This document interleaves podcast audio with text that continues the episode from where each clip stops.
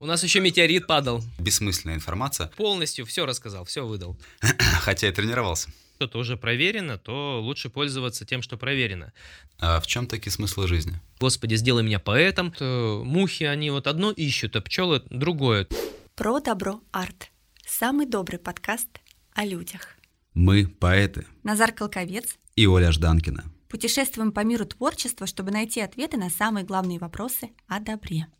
Мы слушаем удивительных людей, читаем истории, говорим. Мы вместе с вами здесь и сейчас собираем Лигу выдающихся доброделов.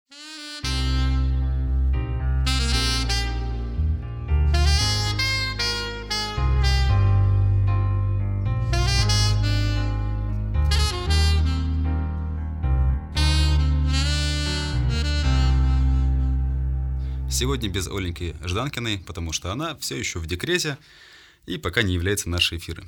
Сегодня у нас в гостях иерей Владимир Панарин, директор школы блогера при храме великомученика Пантелеймона. Владимир, здравствуйте. Здравствуйте. Предлагаю сразу с места в карьеру. Существует стереотип о том, что церковь отрицает всевозможные блага цивилизации, ну, скажем, научный прогресс. А тут школа блогера при храме. Как так вышло вообще? Церковь действительно, она консервативна и отстаивает все, так скажем, лучшие достижения. И если что-то уже проверено, то лучше пользоваться тем, что проверено. Например, мы, когда надеваем облачение, у нас до сих пор завязками являются веревки, мы не используем там кнопки, заклепки и прочее, да, то есть э, есть уже такая традиция, и она проверена, надежная, и зачем что-то заменять.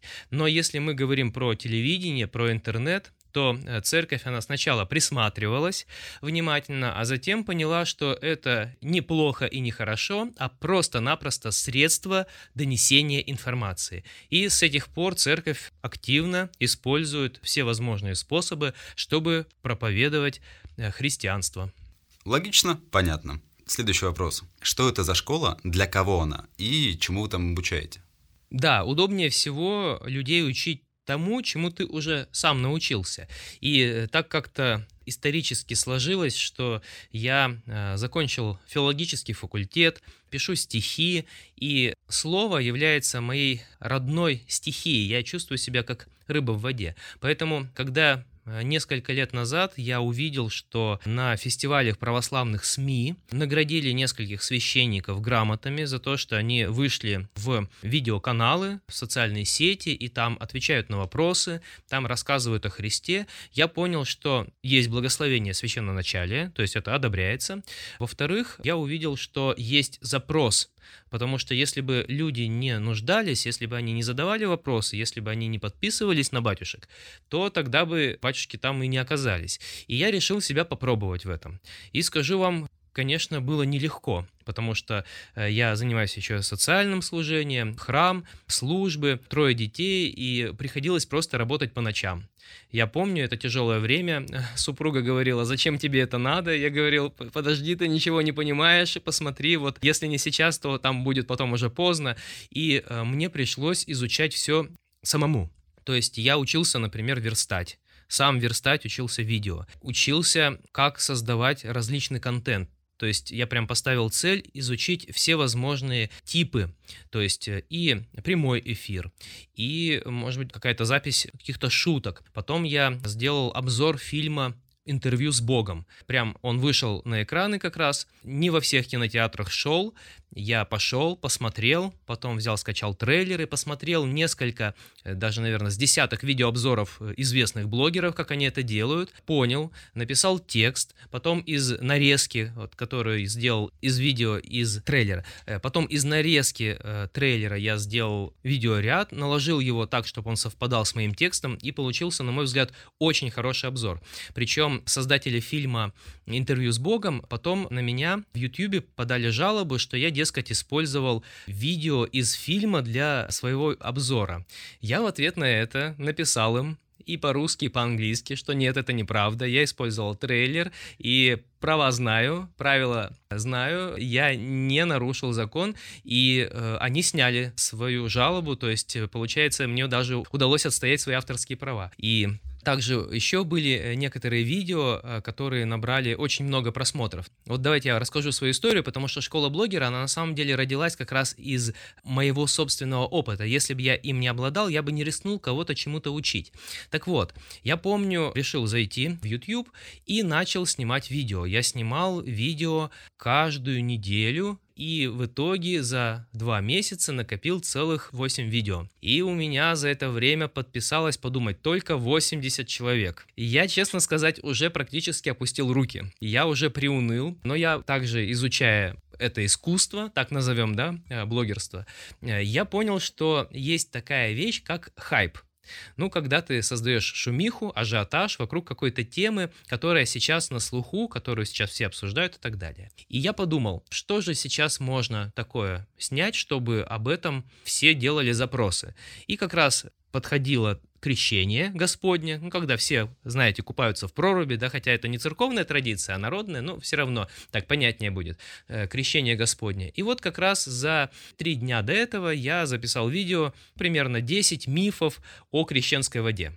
То есть э, действительно есть какие-то предубеждения, как можно ее использовать, как нельзя, что там есть разное богоявленское, крещенское, на самом деле это одно и то же, и так далее. Я записал эти с десяток мифов, ну и что называется, на утро я проснулся знаменитым, потому что у меня было уже 5000 подписчиков за одну ночь только, и там около 300 тысяч просмотров этого видео. То есть вот тогда я понял, э, что это э, такое хайп, что такое создать ажиотаж. Ну еще там разобрал клип группы «Ленинград. Ты как Иисус», и тоже набрало уже на сегодняшний день более миллиона просмотров э, мой разбор этого клипа. Но, собственно говоря, я на этом не остановился, я решил изучать другие площадки. То есть мне было на самом деле важно не э, набрать э, кучу подписчиков и э, там прославиться, мне было важно именно такой спортивный интерес, то есть как это делается, как у других получается, э, и вообще чем я могу поделиться с э, людьми. Поэтому я пошел в другие соцсети, некоторые сейчас запрещены, возможно, их не стоит даже называть, эти социальные сети, потому что они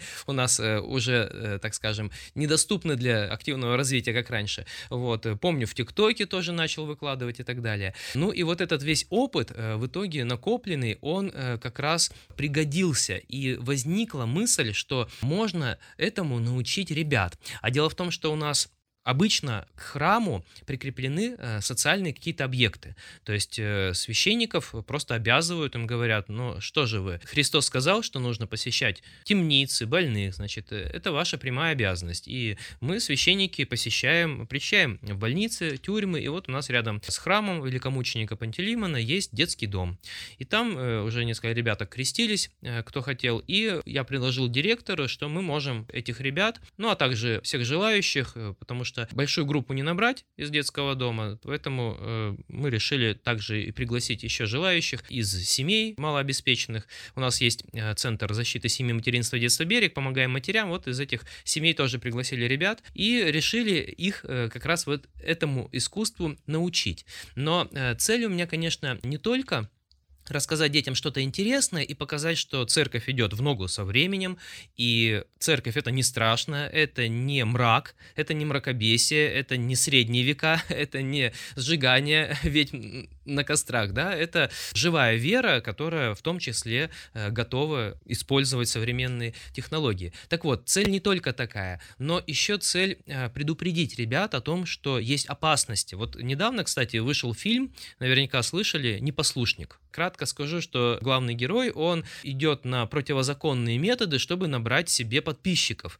Э, и настолько противозаконные, что ему приходится просто бежать, прятаться в монастыре, вот, и там уже начинает все развиваться. Он свои блогерские, блогерское искусство использует, вот так скажем, чтобы привлечь внимание людей к тому, что э, монастырь, ну, просто разрушается, и его нужно восстанавливать. Ну, и там очень много и про любовь, и про честность и по предательству, то есть много всяких интересных вещей. Это комедия, она комедия современная, но э, там конкретно прям начинается фильм с того, что он э, пользуется незаконными, противозаконными методами, но ему грозит тюрьма. А, так вот, э, мы сами э, вами знаем, что действительно есть такие сорви голова, ребята, которые там, что они там делают, скорость там развивают, да, активно на дорогах, это снимают на видео, потом тоже э, в тюрьме оказываются и так далее. То есть моя задача предупредить ребят о том, что есть опасность и что нужно обязательно соблюдать закон, что вот голый хайп или грубый хайп, не знаю, как его назвать, это не то,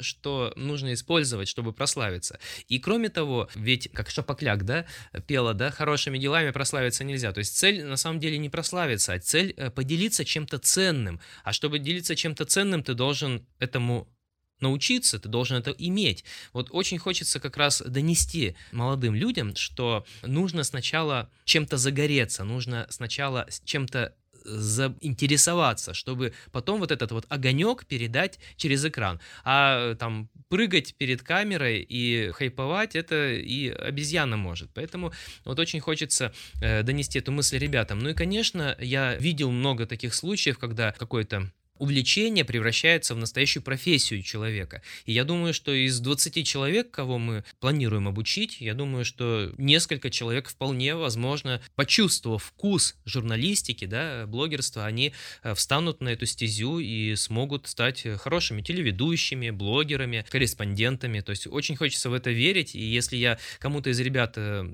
дам такой билет в жизнь, да, открою дверь в будущее, помогу устроить судьбу, я буду считать, что моя миссия вот в этом плане выполнена.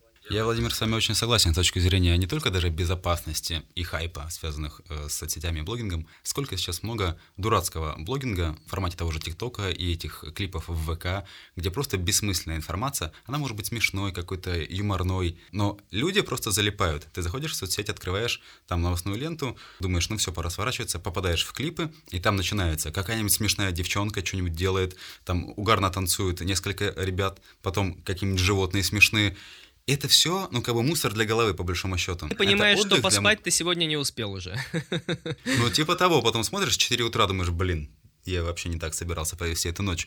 Ну да. Жена рядом уже спит, и ты такой, что-то все пошло да, не да, по плану. Да. О чем и речь? И если ваша школа, как я понимаю, нацелена на то, чтобы воспитать в детях созидательный, полезный блогинг, то только аплодисменты заслуживают. Такое да, начинание. очень хочется это сделать. Э, мы выиграли президентский грант.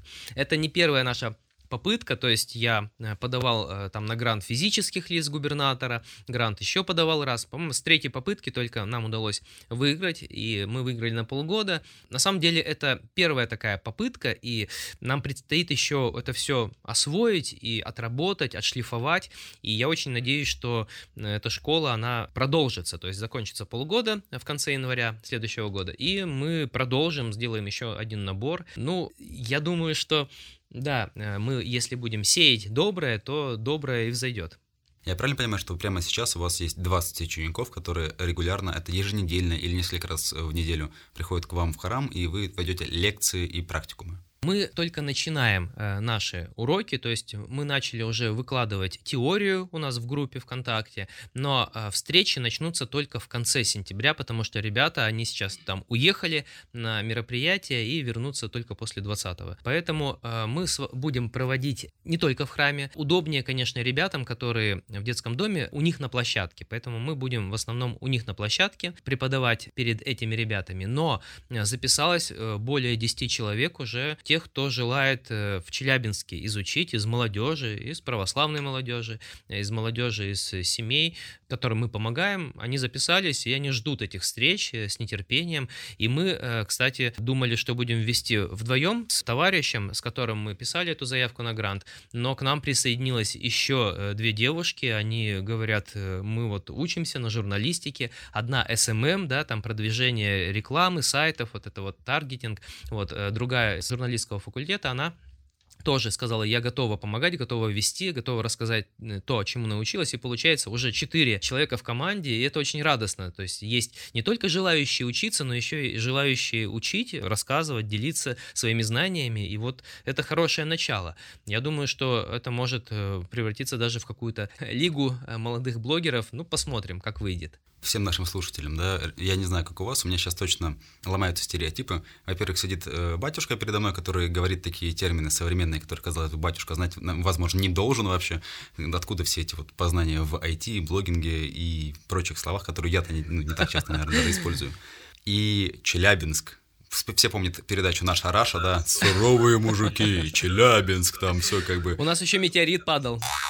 Я понимаю, что вот нашлись вы, э, ваша инициатива, ваш личный путь к этому, и даже нашлись единомышленники, которые захотели помогать.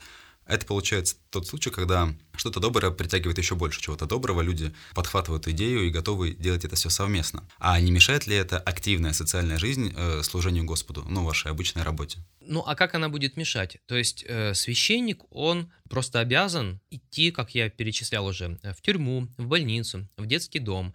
Ну и, конечно же, с некоторых пор э, церковь активно участвует в грантах и в создании различных э, социальных организаций, инициатив. Эта деятельность, на самом деле, очень интересная история, я вам так приоткрою, может быть. Вот у нас до революции на самом деле такую деятельность э, церковь не вела. То есть были меценаты, богатые люди, которые там торговали да, мехами, шелками, золотом, лесами. То есть, и вот эти люди, они как раз строили храмы. Просто брали и строили храмы. Это и была благотворительность. Люди создавали какие-то общественные организации, пусть даже люди православные, но они создавали их просто независимо от церкви. Э, но пришло время, и вот э, вы знаете, царь Николай II, у него жена из Германии, у нее сестра сестра из Германии, Елисавета Федоровна, сестра. Она канонизирована как преподобная мученица, и царица Александра тоже канонизирована, потому что их расстреляли. И вот э, они как раз оттуда, из Германии, привезли традиции э, общественной церковной благотворительности. То есть у них там, пусть и не православие, но однако же у них э, были интересные мероприятия, например, белый цветок, брали белый цветок, вручали человеку и просили пожертвовать да, на доброе дело. И таким образом собирали средства. И вот как раз они начали здесь у нас э, в России, это было как раз незадолго до революции, да, устраивать вот различные такие мероприятия. И вот эта вот общественная деятельность, она на самом деле очень так бурно зажила, зародилась.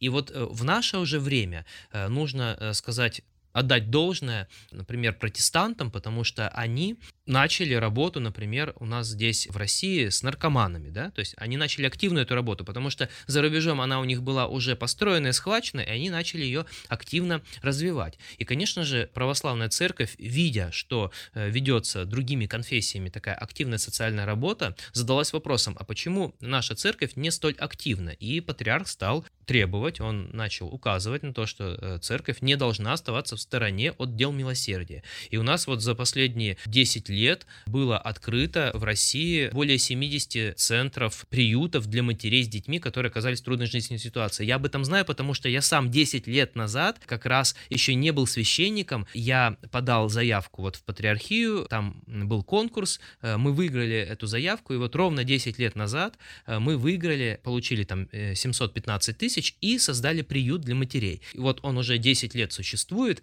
и вот я помню, что тогда мы были, по-моему, 17-м приютом приютом по счету, который был открыт. На сегодняшний день их уже более 70. За 10 лет, да, уже более 70. И вот я вижу, что э, такая работа развивается, и то, что появляются вот э, школы блогеров, ну, это естественный процесс э, активного участия верующих людей в жизни общества. И я думаю, что этот процесс, он будет продолжаться и еще э, не раз удивит людей, которые привыкли э, считать, что попы, они толстые, на мерсах, деньгах, им нужны только деньги, и, значит, вот цер... лицо церкви, оно такое, вот. Нет, э, это все такие шаблоны, это, как знаете, вот есть такой шаблон неприятный, э, что вот э, все многодетные, они нищие. Почему такое мнение создается на самом деле у общества? Я вам скажу, потому что когда мама многодетная счастлива, у нее все хорошо, и она успешная, может быть, даже бизнесом занялась, или хорошо занимается детьми, и они опрятные, об этом никакие СМИ показывать наказывать не будут. Но стоит только маме какой-нибудь пьющей одного из своих детей, там, пятого или седьмого, где-то оставить на вокзале, да, об этом начинают кричать все телеканалы, газеты, и у людей создается впечатление, что, ну, многодетные, значит, какие-то социально ущербные и убогие ну, и так далее. Вот, собственно говоря, наверное, то же самое и со священниками, то есть стоит только какому-то батюшке сесть на Мерседес, как э, начинают На- об этом... Нацепить Rolex. Да, да. э, Мы э, на самом деле понимаем, что есть такие батюшки, но их вот по пальцам, наверное, одной руки можно пересчитать. 99% священников, они изо всех сил пытаются прокормить семью, выжить просто вот. И там половина священников, например, нашей епархии, они без машин. То есть они передвигаются на общественном транспорте, но людям же это не интересно, потому что людям интересно, когда все складывается, укладывается в их привычную картину мира, когда не нужно, так скажем, париться. Вот ты считаешь, что многодетные, они так себе э, обеспеченные и социально какие-то низшие слои, священники, они все жадные, толстые на мерсы, вот, э, поэтому я много детей не рожаю, и поэтому я в церковь не хожу. То есть это на самом деле способ, ну, просто успокоить свою совесть и не переживать о том, что ждет тебя в вечной жизни. Вот так вот. Ну, это, простите, я не смог, не удержался. Нет, Вот. нормально, очень острую тему вы зацепили. Я думаю, что нашим слушателям будет интересно. Мне самому интересно, у меня тоже есть этот э, стереотип мышления, потому что я, как и все обычные жители России, подвержены э, социальным сетям, новостным лентам и просто телевидению, где нет-нет, а всплывают такие ну, новостные релизы, что там очередной батюшка какой-то с дорогими часами на дорогой машине, там, не дай бог, еще попал в ДТП, его отмазали. Ну, то есть это, это все очень ярко подсвечивается всяческими СМИ. И это вызывает резонанс. СМИ что нужно? СМИ нужен какой-то хайп, да? Возвращаемся Да, к нему. да. Какой-то супер новость. А супер новости, они как обычно бывают? Это что-то либо, ну, а вот Гагарин в космос полетел, супер новость, да, мега хорошая. И то, мне кажется, последние там кучу лет супер таких хороших новостей, ну, глобально человеческих, мировых, ну, очень мало. И люди на них реагировать стали менее, скажем так, активно. А на плохие новости все реагируют очень, потому что, ну, как-то привыкли все время там ругать, обругивать. И, к сожалению, так сложилось уже десятилетиями, что хвалить и радоваться, ну, как-то умеют хуже, что ли. Поэтому то, о чем вы говорите, это очень важная тема. Давайте я вам расскажу очень интересную историю. Она потому что произошла именно вот у нас в Челябинске. Много лет назад, может быть, лет как раз лет 10 назад, один товарищ, которого я знаю, он на мероприятии похвастался, что создал очень крутой ресурс, который автоматически собирает со всех сайтов новостных самые обсуждаемые и просматриваемые новости. И создает из этих новостей рейтинг и выкладывает у себя сам этот робот в порядке самых популярных и далее менее популярные. Ну, и я зашел на этот, простите, что смеюсь, я зашел на этот сайт, ну, и я, собственно говоря, начал читать этот, эти новости. Значит, убийство, грабеж, э, изнасилование, самоубийство, значит, я этому человеку пишу, э, простите, пожалуйста, вот э, а ничего хорошего у нас не, не произошло больше в Челябинске за последние сутки. Он сказал, ну, это же робот, я-то тут при чем? То есть это те новости, которые люди читают э, в первую очередь. И, э, собственно говоря, поэтому вы такой рейтинг и видите. И я говорю, знаете, мне кажется, ваш сайт не имеет перспектив на развитие. К радости так и получилось. То есть э, в итоге э, этот проект закрылся. Получается, что мы можем сколько угодно хаять СМИ и говорить, что вот, значит, им бы только хайповать, им бы только рекламу про- э, продавать, там, на беде людей там наживаться и так далее. Но ведь э, люди сами заходят на эти новости чаще, чем на другие. Люди сами читают это. И вот возникает вопрос, есть ли социальная ответственность у СМИ? Мне кажется, что уже несколько лет, как об этом средства массовой информации всерьез задумались.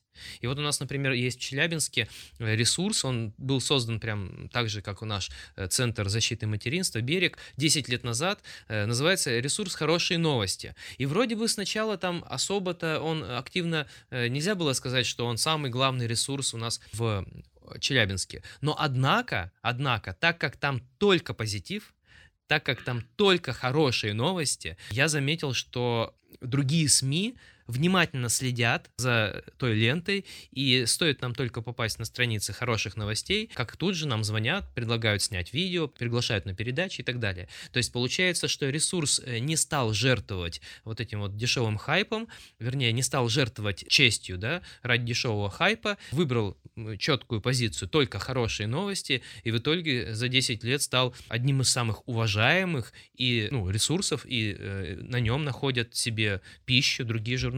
И это прекрасно. Согласен полностью. Смотрите, какая интересная у нас получается связка. Хорошие новости, школа блогинга, про добро арт. Это такие небольшие проекты, которые каждый старается посвятить что-то хорошее, светлое и доброе. Чем больше мы будем знать друг про друга и вместе, может, как-то коллаборировать, тем больше будет свет, который мы излучаем все по отдельности. Вот такие хорошие бы новости в каждый бы город России, вот серьезно. Это было бы прям бомбически. А, Владимир, а в чем ваша миссия как иерея? Как священника, да? А, знаете, вот ровно 20 лет назад Э, я начал ходить в храм. Мне было 16 лет. Родители, они у меня хорошо относились к православию, но, как большинство людей, считали, что верить нужно в душе. Их так научили в советское время, э, что можно взять. А меня, меня это очень заинтересовала тема. Я помню, что у меня были проблемы в учебе, и я как-то искал, где же вообще смысл жизни, э, как же мне стать другим. Э, вот я невнимательный, вот у меня не получается получать хорошие оценки, да. И вот как-то вот через поиски смысла жизни я пришел постепенно к православию. Не сразу, конечно. Я сначала читал чего только не читал. Гипноз, эзотерика, то есть э, вот э, все, что относится к духовному, я все хватал и пытался в этом э, найти смысл. И вот в итоге я просто уже отчаялся, можно сказать, руки опустил, я понял, что есть душа бессмертная, да, это мне стало понятно. Есть э, тот, кто сотворил мир, тоже это как-то в моей голове уложилось. Но вот э, где истинный путь? Я просто Помню, как я просил, Господи, если ты есть, научи меня жить так, чтобы спастись. То есть я понимал, что есть после э, смерти рай, ад, есть воздаяние за дела, и я э, просто просил Бога, если он есть, пусть он сам мне все укажет. И знаете, прошел, наверное, месяц, как я помню, пришел, исповедался, причастился, начал читать утренние и вечерние молитвы, и как есть шутка такая, кот сначала а, боялся пылесоса, потом ничего, втянулся. Вот я тоже так вот втянулся в это дело, и, собственно говоря, и я получил от ответы на все свои вопросы. То есть у меня картина э, в голове сложилась прекрасная. Я понял смысл жизни в чем. Я понял, что душа бессмертна. Я понял, что мы не умрем. Я понял, что Господь э, стал человеком, умер за грехи, воскрес из мертвых, и нас ожидает тоже воскресение из мертвых. И вот когда я наполнился радостью от того, что все ясно, все понятно, я очень сильно захотел делиться этой радостью с другими людьми.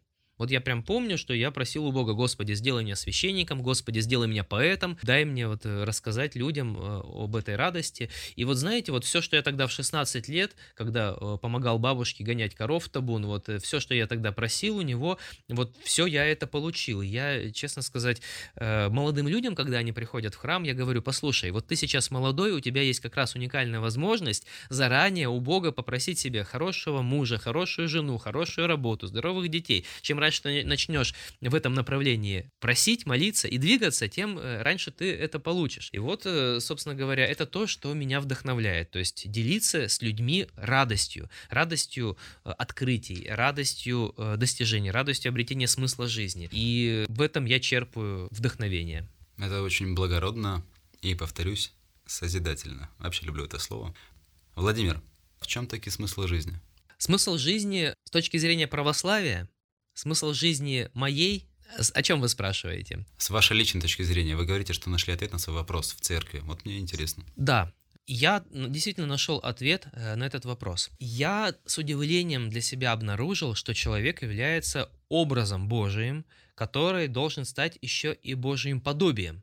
То есть мы сотворены Богом маленькими богами. И вот осознание этого, конечно, просто поражает ум. Как так? Вот мы такие же, как Бог, только маленькие.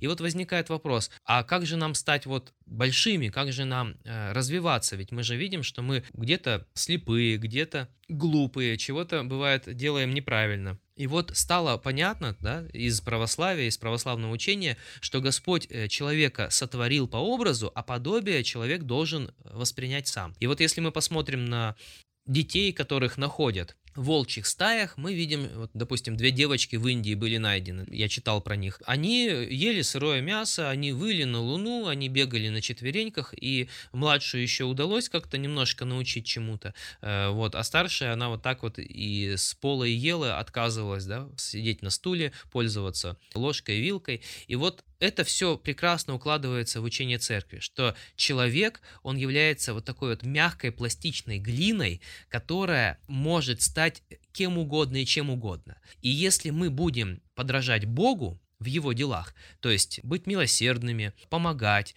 прощать, покрывать чужие грехи, протягивать руку помощи, кормить, питать, заботиться. То есть вот то, что Господь делает об этом мире, он, он создает, он созидает, и он продолжает поддерживать, то тогда человек будет Богу уподобляться. Если человек э, отойдет от Бога и будет подражать каким-то своим не очень хорошим товарищам или там вообще уподобиться зверям, да, то есть будет только исполнять желания своей плоти, когда ему только поесть, поспать, там, поразмножаться, то он, собственно говоря, превращается в животное. И вот смысл жизни – это богоподобие. То есть смысл жизни – это максимально уподобиться Богу, насколько только это возможно. И вот э, православие, христианство, оно дает нам эту возможность.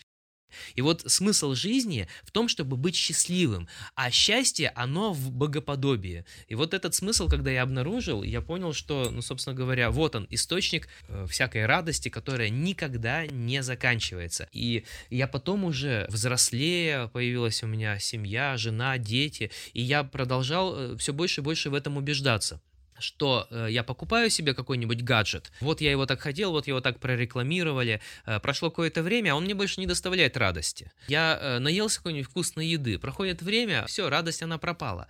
И я понял, что иметь что-то, это не есть быть счастливым, а вот быть кем-то, это есть счастье, когда ты хороший работник, когда ты хороший отец, хороший брат, хороший сын, когда ты э, хороший христианин, хороший человек. Вот это вот осознание, э, что ты кем-то хорошим для кого-то являешься, оно наполняет душу радостью. И вот, собственно говоря, смысл в том, чтобы быть счастливым, а счастье в том, чтобы уподобляться Богу и быть э, нужным и полезным людям. Вот это я для себя, когда открыл, мне захотелось этой радостью поделиться, и я до сих пор э, продолжаю это делать.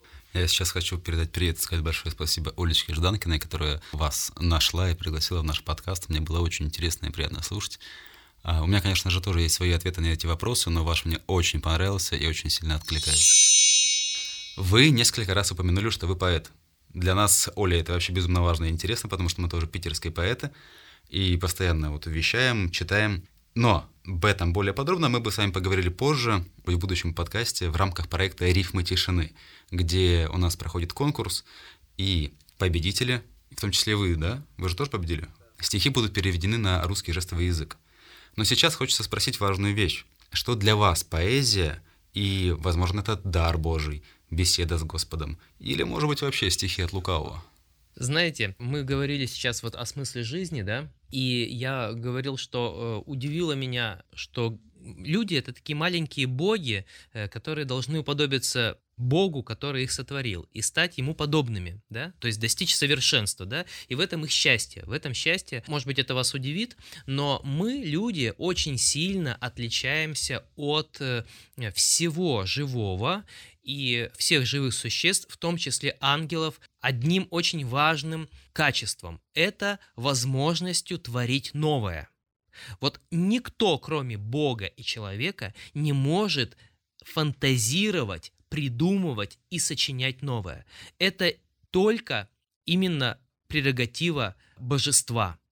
Если мы возьмем пчел, они делают только то, что в них Богом заложено. Собаки лают, кошки мяукают, муравьи таскают палочки, пчелы делают мед. Они никогда не будут делать что-то другое. Э, когда собаку или обезьяну чему-то учат, там даже обезьяны могут какие-то жесты показывать, да, языку кому-то учиться. Потом этих обезьян отправляют э, учить своих детей, они их этому не могут научить. Они стали дрессированными, но они не стали творцами, они не стали это созидать, они не могут передать это своим детям. И вот человек, когда он создает новое, он на самом деле в этом проявляет свою божественную природу, свою божественную сущность. И для меня поэзия – это, наверное, одно из высших наслаждений, э, потому что что-то созидать, что-то придумывать, и я не один такой. Возьмите любых э, людей, посмотрите, люди порою отказываются от семьи, люди отказываются от сна, от еды, если они могут вот сейчас посвятить время, например, музыке, которую обожают, или там стихи, или, допустим, человек собирает даже конструктор, он может часами его собирать, и он просто забывает о еде, или там он создает, например, компьютерные миры. Знаете, да, человек, он когда в компьютерную игру погружается, он обо всем забывает. Почему это происходит? Потому что у нас есть вот этот божественный дар создавать новое. И вот, кстати, обратите внимание, современная виртуальная реальность, она развивается, и мы видим, что человек, надев себе на голову шлем, он, надев на себя различные датчики, он оказывается в новых мирах, мирах, которые придуманы людьми. Но что, как не это, показывает, что мы подобны Богу который создал вот этот мир, и мы теперь сами продолжаем создавать вот те же миры. Я признаюсь, что когда я начинаю писать стихи, я теряю счет времени. Сел, э, думаю, вот нужно ложиться спать сажусь, думаю, ну сейчас мысль уйдет, я ее не запишу, нужно срочно записать. Записываю, смотрю, прошло полтора часа. То есть я сидел и сочинял стихотворение, я думал, я сидел минут 10, проходит полтора часа. Как это происходит, я не знаю. Откуда берутся рифмы, откуда берутся вот эти мысли, образы, как они так переплетаются удивительным образом. Для меня поэзия — это э, какое-то таинство, которое происходит с моим участием, но как будто оно не подчиняется логике и э, обычному, да, логике вещей и обычному течению времени. То есть как будто это э, просто другая реальность. Вот для меня поэзия это именно так она выглядит. И потом я, когда перечитываю свои стихи, я знаю, что гордость это плохо, самолюбие это плохо, но я читаю некоторые свои стихотворения, и я не понимаю, как я мог это сочинить. Вот э, сейчас я готовлю сборник стихов, он будет называться «Вечность начинается сейчас». Э, это мой первый за 20 лет творчества, первый мой сборник стихов еще месяц-два, и он будет издан. Я очень на это надеюсь. Э, я поставил такую цель, и я ее обязательно добьюсь. Так вот, я читаю стихи, которые написал, допустим, 10 лет назад, и я не узнаю их я не верю, что это я написал их. Я не помню, как я это сделал, понимаете? Где я был в это время, я не знаю. Откуда взялись эти строки, я не понимаю. Но э, они записаны у меня в тетрадку, значит, это сделал я. И для меня, конечно, поэзия — это таинство, это нечто непостижимое уму человека, это творческая деятельность души, которая подобна Богу. И для меня, конечно, поэзия — это возможность высказаться, возможность высказаться так, как э, другим способом высказаться просто невозможно. Спасибо за исчерпывающий ответ. Владимир, а много ли добрых людей среди вас, вокруг вас? О, знаете... Почему среди, не знаю, наверное, говорился. Наверное, хотел спросить среди э, священников. Но вообще в вашем окружении много ли добрых людей? А, знаете, мне очень нравится, что вот э, мухи, они вот одно ищут, а пчелы другое. То есть, э, если человек, он ищет добро и добрых людей, он их находит. Если ему нужно, например, оправдать себя, почему я так поступаю, то он, конечно, находит какие-то негативные э, моменты в других людях и говорит, ну все понятно, не мы такие, жизнь такая, другие вон что и то ничего. То есть, человек себя как-то таким образом оправдывает. Э, это нормально, это выбор человека, кто-то пессимист, кто-то оптимист. Таких, чтобы людей чисто злых или добрых, или пессимистов, оптимистов, их не существует. Человек в любом случае имеет в себе доброе, имеет в себе э, что-то греховное, и вопрос просто, осознает ли он свои недостатки, и готов ли он с ними бороться, а развивать в себе положительные качества, и готов ли он в других людях видеть доброе. Вот это самый главный вопрос, на который человек должен себе ответить. Конечно, я вокруг себя вижу огромное количество добрых людей, и кто-то из святых сказал, что на страшном суде у Бога будет одно только желание миловать и миловать. То есть на самом деле Господь, Он желает зацепиться за каждое маленькое доброе дело, за каждую маленькую э, добрый порыв души человека, чтобы э, как-то его оправдать, как-то его призвать к доброму. И мы знаем, что Господь э, и через нечестных людей бывает созидает что-то доброе, в этом заключается его максимальная благость. То есть э, просто некоторые люди, знаете, вот давайте эту тему я э, выскажу все-таки. Некоторые люди, э, когда сделают что-нибудь такое, ну, так себе хорошее, а потом из этого что-то хорошее получается, они такие говорят, а вот, если бы я вот тогда там не украл или там тебя не предал, ты бы вот сейчас там таким человеком не стал, да? Вот. Нет, э, нас э, это не оправдывает. Э, дьявола не оправдывает то, что он делает, не оправдывает человека его злой поступок.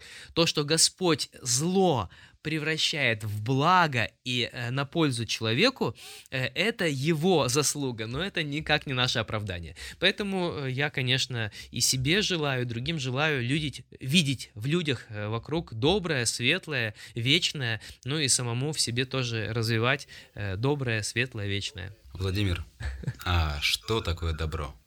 Добро это свет, это свет, а свет это когда фотоны, да, они двигаются и они делают видимым что-то.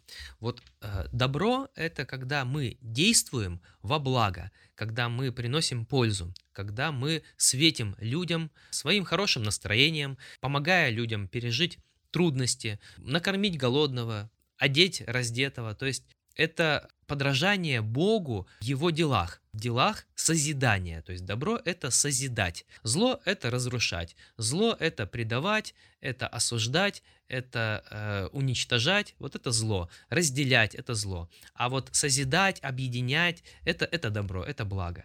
Поэтому, конечно, любой творческий человек, он вызывает уважение, и он, конечно, здесь проявляет божественные качества. Есть, конечно, некоторые вопросы к творчеству, потому что люди порою творят э, такие страшные вещи, и зло, которое внутри... Взять, например, э, режиссера Ларса фон Триера с его фильмами. Ну, это порой вообще ну, точно кажется, что ему дьявол нашептал. Сам творческий дар, он уже, он сразу не, человека не делает добрым. Это его некая ответственность, да, э, за то, что он, как сказать, производит. Но все равно добро — это созидать. Это когда ты... Э, добро — это любовь, добро — это свет. Спасибо вам большое. Я сейчас э, сравниваю себя в голове два ваших ответа. Я понимаю, что смысл жизни и есть добро, где мы светим, осуществляем созидательные поступки, и как бы делимся и творим что-то во благо. Это все вместе, если прям просто сложить, то добро — это свет, помощь, и смысл жизни, все это одновременно. Вот из вашего рассказа я склеиваю это все в один большой общий какой-то благо... Как это называть? Помогите со словом, с термином. Благосозидание какое-то. Да, благосозидание. Замечательное, замечательное слово, я буду его использовать в будущем. Потому что действительно Господь, Он сотворил этот мир, Он его создал, и создал его очень красивым и на самом деле хорошим. Но человеку дал свободную волю. Вот эта свободная воля, она как раз является причиной греха и зла, потому что свободная воля, она может использоваться как во благо, так и во зло. И здесь вот, э, собственно говоря, э, возникает ответ на вопрос, э, почему зло в мире существует, да, почему тьма существует. Ну, потому что вот проявляется свободная воля человека. И вот если у нас есть еще немножко времени, я поделюсь с вами таким открытием. Я э, очень много рассуждал, а почему Господь нас не сотворил вот просто добрыми? Ну зачем надо было вот человеку давать возможность творить зло? И я для себя нашел ответ. Э, если бы мы были, вот как пчелы делают мед, а мы бы ходили, вот представьте себе, вы выходите на улицу, а на улице все улыбаются, все улыбаются, и раздают тебе, значит, э, воздушные поцелуи, обнимашки, вот, и все такие светлые и так далее, вот. И делают они это, потому что по-другому они не могут. Просто вот их заставляет их внутренняя природа так делать. То э, сразу возникает э, четкое понимание: свободными эти люди не являются, они не сами выбрали добро, их заставили выбрать добро. Их сделали э, исключительно добрыми. И такой человек, когда ему начнешь рассказывать про Бога, что Господь имеет свободную волю, человек такой скажет, хорошо, но непонятно, что такое свободная воля. Господь свободно любит и призывает к свободной любви. То есть, в смысле, э, человек свободен, он может любить, а может не любить. И человек такой скажет, а я не понимаю, что это такое. Я э, родился, и я все время всех люблю. А что значит не любить? Я так не умею и так далее. И человек, получается, он не смог бы познать Бога. Он не смог бы понять, что такое свободная воля Божия. А так как мы имеем эту свободную волю и можем выбирать, между добром и злом, между светом и тьмой, между тем, чтобы созидать и разрушать. Мы понимаем, что такое свободная воля.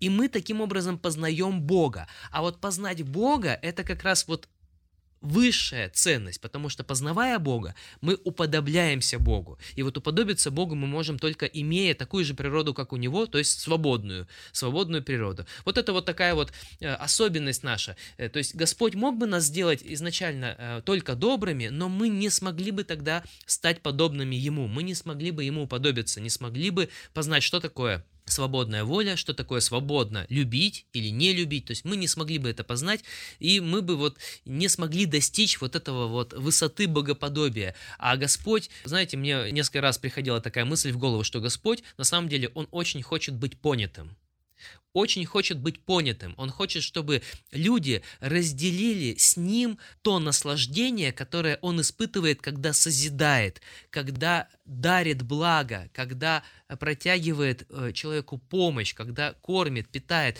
он э, сам в этом получает наслаждение, он сам в этом счастлив, когда созидает и творит благо, добро. И он очень хотел, чтобы люди поняли, каково это, э, наслаждаться тем, что ты созидаешь и творишь благо. А это возможно только имея свободную волю. Так что грех и зло – это издержки, так скажем, вынужденная жертва, которая пришлось пришлось принести ради возможности человеку уподобиться Богу. Вот так вот. Это был просто шикарный постскриптум для наших слушателей. Спасибо большое за этот разговор, за ваши откровения и учения. И желаем вам удачи со школой блогинга. Будем ждать от вас новостей и от ваших учеников новых видео. Надеюсь, у них все получится в самом том созидательном русле, которое вы собираетесь им проповедовать. Желаю удачи. Спасибо. Спасибо, что слушаете наш подкаст. Подписывайтесь, чтобы не пропустить будущие выпуски. Ставьте лайки, делайте репосты. И рассказывайте друзьям.